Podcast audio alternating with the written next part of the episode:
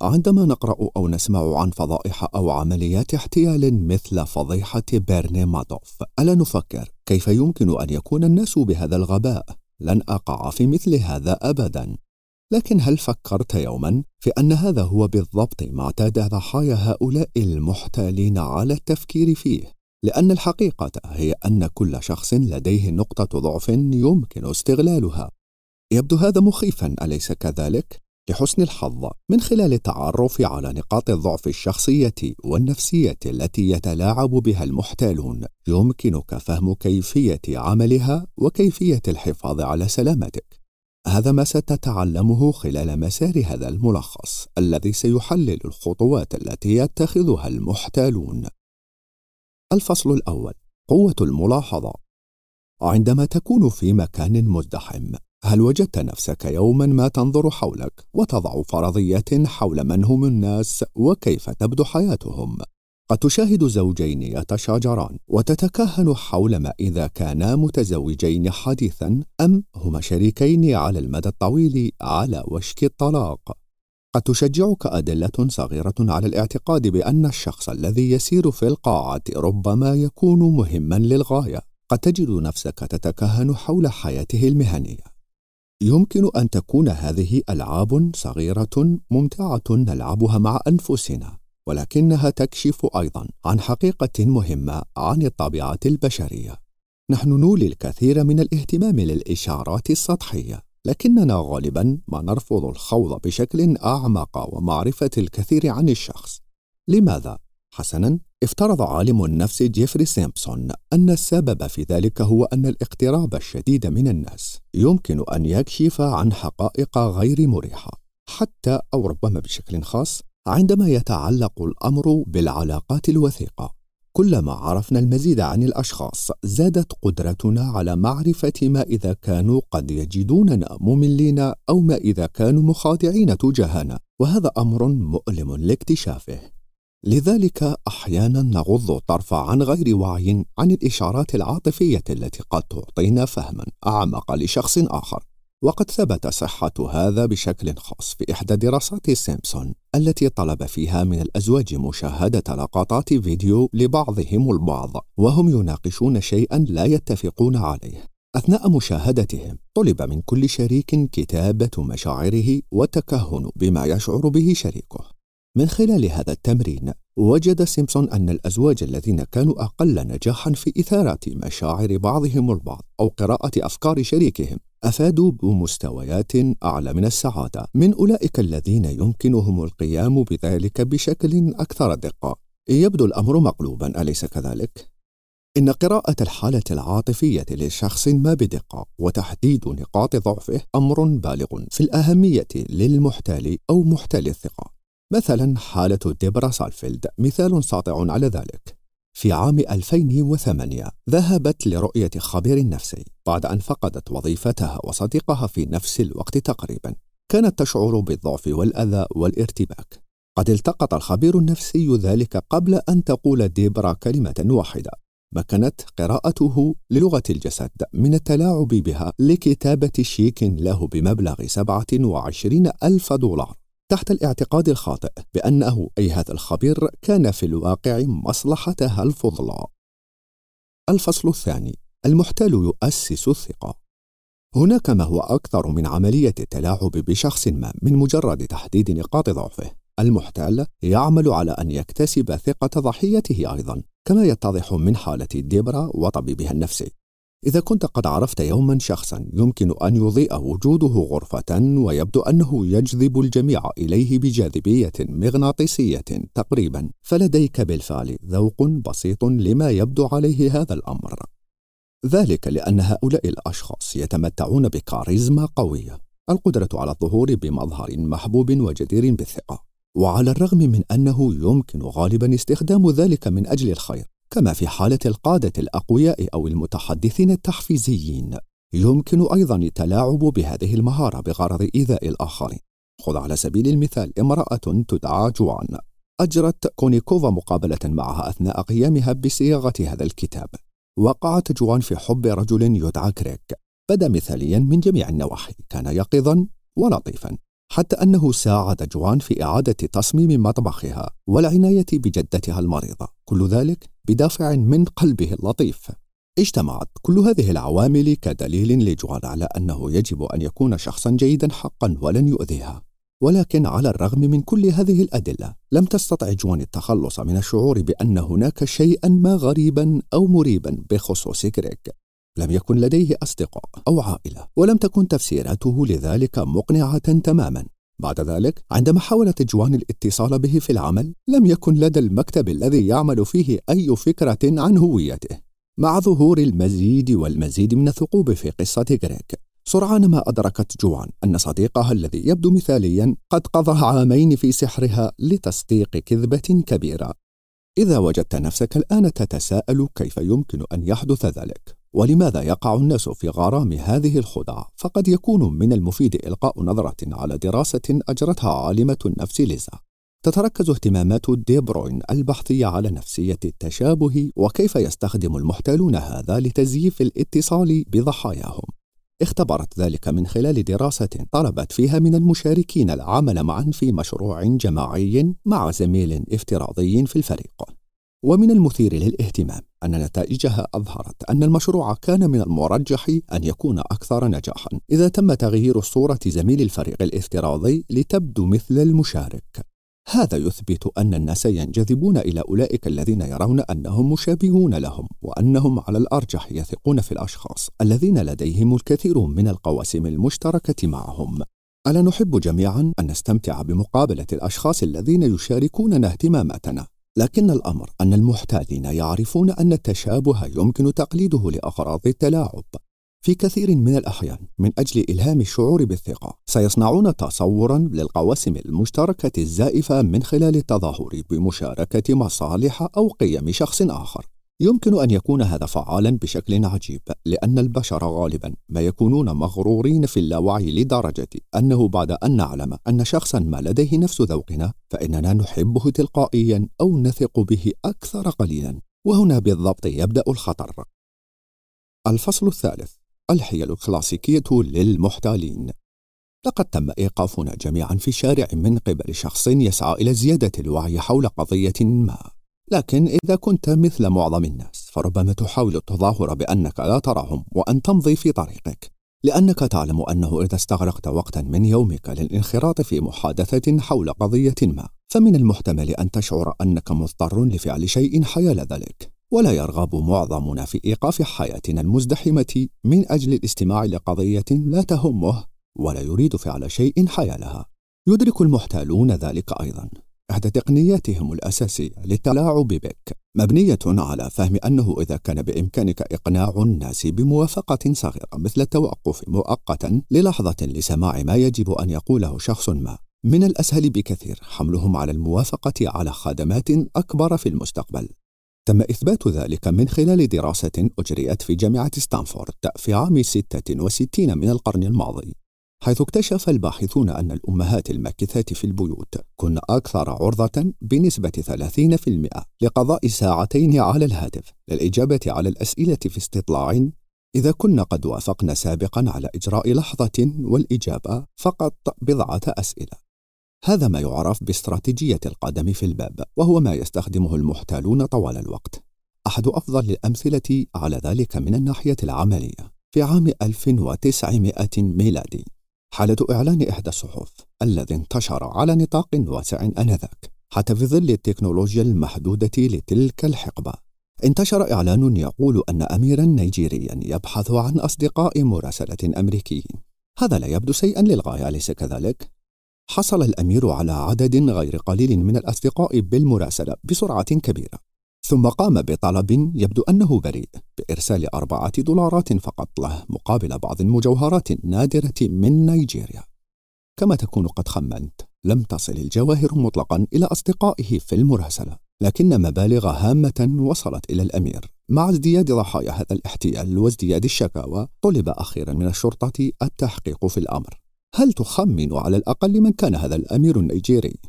قبل أن أخبرك أدعوك إلى الاستماع لملخص كتاب عقول مشبوهة للتعرف على كيفية تأثير نظرية المؤامرة على عقولنا الرابط في مربع الوصف. حسنا لم يكن الأمير النيجيري في الواقع سوى صبي أمريكي يبلغ من العمر 14 عاما فعل كل هذا من أجل المتعة كما تبين. قد يكون هذا المراهق المغامر قد احتال على عدد من الأشخاص من أجل أربعة دولارات. لكن قصته توضح لك أنه بمجرد أن يضع المحتال قدمه في الباب من خلال طلب صغير فإن لديه الفرصة للذهاب إلى أبعد من ذلك وطلب أمور أكثر أهمية.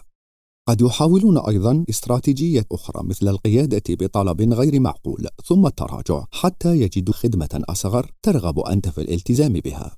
يمكن رؤية أحد الأمثلة الرائعة على ذلك في حالة السيدة الإنجليزية ليدي وورسستر التي أقامت مزادا خيريا في عام 1990 لدعم قضية ما. خلال فترة المزاد اتصل بها رجل لم تقابله أو تسمع به من قبل وادعى أنه من النبلاء. أثار هذا الأمر شكوكها بالنظر إلى أنها على دراية بأعضاء آخرين من طبقة النبلاء الإنجليزية.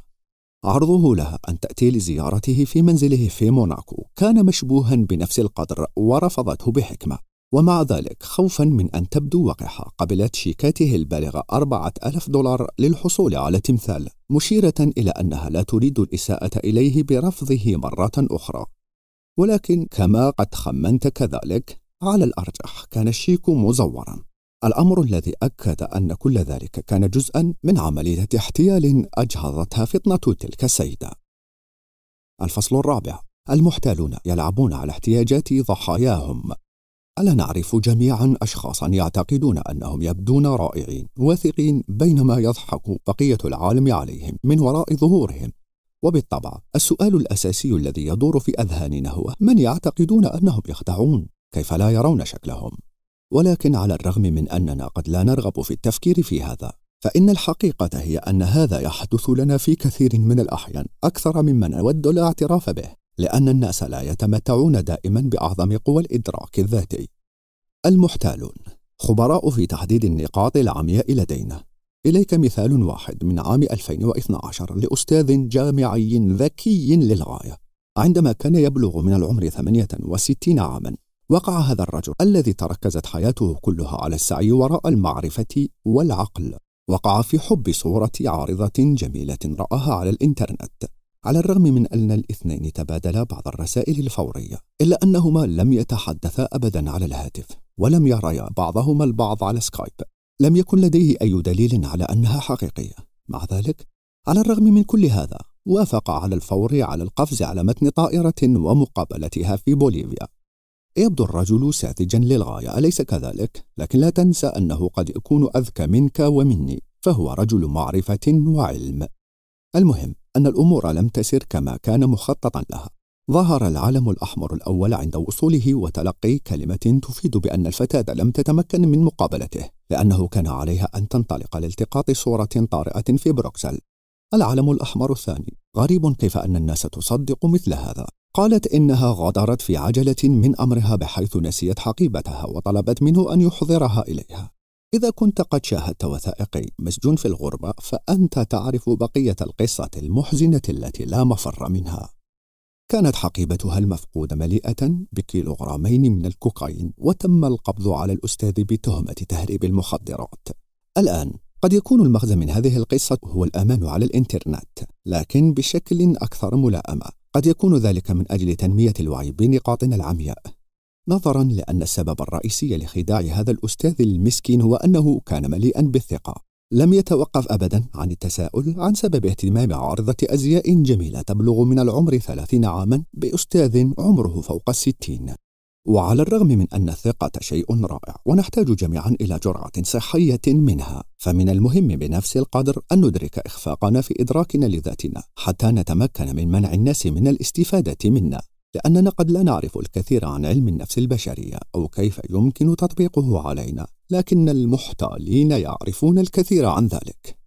إذا إذا اهتمت بك امرأة يبدو واضحا جدا يا صديقي أنك لست نوعها المفضل، فتواضع واحذر وتساءل عن السبب الحقيقي وراء ذلك. ونفس الرسالة أيضا لك سيدتي.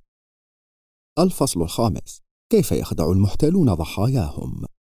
إذا فكرت في فضائح مثل عملية احتيال بيرني مادوف التي ذكرناها سابقا فقد يكون من المفيد تغيير الأسئلة التي تطرحها. لأنه بدلا من السؤال. لماذا الناس أغبياء بما يكفي ليقعوا في ذلك؟ يجب أن نقول ما الذي يجعل الناس ينجذبون نحو المحتالين.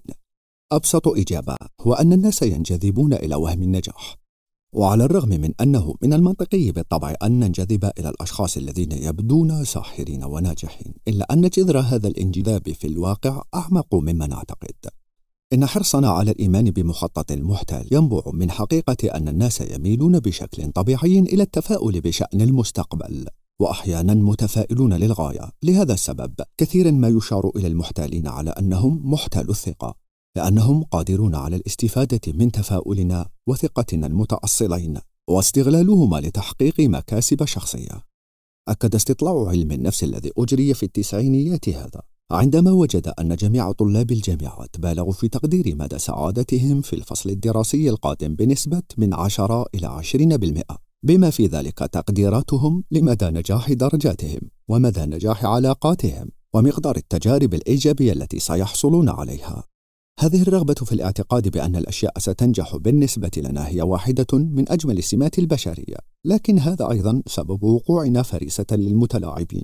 في عام 1889 طلب ويليام ميلر من كل صديق من أصدقائه التبرع بمبلغ عشر دولارات لعمله كرأس مال لبدء التشغيل.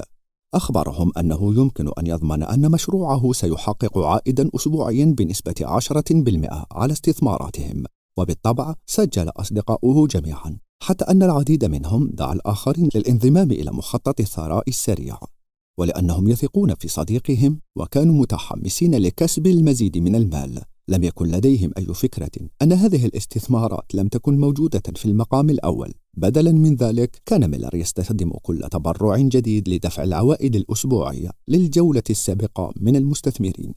كان هدفه الوحيد هو الحفاظ على هذا المخطط لأطول فترة ممكنة من خلال تجنيد دفعة جديدة من المانحين. الفصل السادس: التزامنا ببعض معتقداتنا يمكن أن يكون ضارا بنا. أظن أنك بدأت تهمس في نفسك. هل كل سمة شخصية جيدة يمكن أن تقودك إلى فخ؟ سعيد بدأت تخيفنا. للأسف هذا صحيح يا أصدقائي. يمكن التلاعب بكل الصفات الإنسانية المحببة الرحمة والكرم والأمل. من قبل أولئك الذين يسعون إلى إساءة استخدامها وينطبق الشيء نفسه على التزامنا ببعض معتقداتنا. هذا لأن معتقداتنا هي شيء شخصي للغاية بالنسبة لنا ولسنا متحمسين للتحدث عنها. يعرف المحتالون هذا ويستخدمونه غالبا لمصلحتهم. على مبدأ أنه في بعض الأحيان عندما يكون لدى الناس تجربة تتعارض مع معتقداتهم فإنهم سيتشبثون بهذه المعتقدات حتى لو كان ذلك يعني قمع التجربة. يمكن لنظرية التنافر المعرفي لعالم النفس ليون أن تساعدنا في تفسير هذا السلوك. تم صياغة هذه النظرية في عام 1957 تشير إلى أن التعارض بين معتقداتنا والواقع يمكن أن يكون مرهقا لدرجة أننا على استعداد لتشويه رؤيتنا للواقع حتى يمكن أن تستمر في تضمين معتقداتنا. بدأ فيستينجر أولا في صياغة هذه النظرية بعد إجراء بعض الأبحاث على فئة اعتقدت أن نهاية العالم تقترب بسرعة وأن قلة مختارة فقط ستنجو من قبل مركبة فضائية. ولكن عندما انقضى التاريخ المزعوم دون حدوث نهاية العالم بعيدا عن التخلي عن معتقداتهم أعادت الطائفة موائمة الواقع مع نظرتهم للعالم باختيارهم الاعتقاد بأن تأملهم القوي قد منع نهاية العالم تماما. على الرغم من أن الأمر كذلك ينطبق على الجميع قد لا نفعل ذلك بوعي ولكن بمجرد أن نثق بشخص ما أو نتخذ قرارا بأن العالم يعمل بطريقة معينة فإننا غالبا ما نقاوم كل الأدلة التي تدحض المعتقدات التي اخترناها يستخدم المحتالون بدورهم هذا لتعزيز ثقتنا بهم وجعلنا أكثر سهولة للإيقاع بنا. الفصل السابع: ماذا عن السمعة؟ لنتظاهر للحظة أنك محقق، لقد حللت للتو قضية كبيرة وحصلت على ترقية كبيرة أدت إلى إعلانك كبطل للمدينة. هذا حتى يقترب منك ضابط مبتدئ مع دليل على التفاصيل الرئيسية التي أغفلتها. قد يؤدي اكتشاف هذه المعلومات إلى تغيير نتيجة القضية بالكامل. يمكن أن يطلق سراح الشخص المتهم وستفقد بالتأكيد ترقيتك. لكن الضابط الشاب لديه حل. طالما أنك ستروج له فلن يشارك هذه المعلومات هل ستفعلها وفقا لنتائج الاستطلاع الذي أجرى مقابلات مع الأشخاص الذين قدموا هذا الافتراض فمن المحتمل أنك لن تفعل ذلك. ذلك لأن سمعتنا الشخصية هي واحدة من أكثر جوانب هويتنا قيمة ونحن مترددون في إلحاق الضرر بها.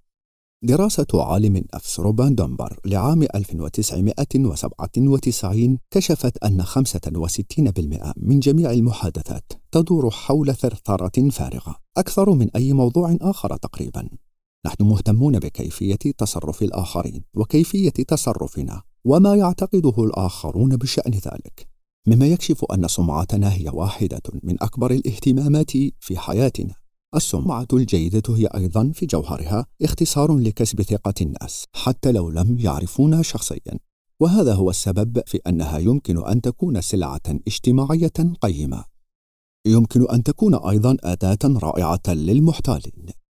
كما يتضح من عمليات احتيال من عام 1915 في هذا الوقت تقريبا بدأت شائعات مفادها أن الملكة إليزابيث لديها ابن غير شرعي من السير فرانسيس ديريك وأن سليل هذا الابن كان يقاتل الآن في معركة قانونية لاستعادة الأموال التي سرقت من سفينة ديريك في القرن السادس عشر كميراث. ووعد المستثمرون المحتملون بأن أي شخص يدفع لتغطية الرسوم القانونية سيحصل على نصيب من الميراث بمجرد استعادته. وقد اجتذبت هذه الإمكانية أكثر من سبعين ألف مستثمر. ومع ذلك عندما لم يتم إرجاع الاستثمار الموعود أبدا لم يتحدث أحد من سبعين ألف ضحية. لماذا؟ لأن كل واحد كان خائفا من اعتباره أحمقا لوقوعه في هذا المخطط وخشي فقدان سمعته. الخلاصة محتال الثقة موجودون في كل مكان ولا أحد منا محصن ضدهم. لكن هذا لا يجعلنا ضعفاء أو غير أذكياء. ولا يعني ذلك أن نحاول قمع الصفات التي تجعلنا فريسة سهلة مثل الكرم واللطف والاستعداد للثقة. لكن هذا يعني أننا يجب أن نكون أذكياء وننمي وعيا بنقاطنا العمياء حتى نتمكن من تحديد جوانب الشخصية التي قد يستفيد منها المحتالون. كنتم مع ملخص كتاب لعبة الثقة لماريا كونيكوفا قدمته لكم أوديو تاب.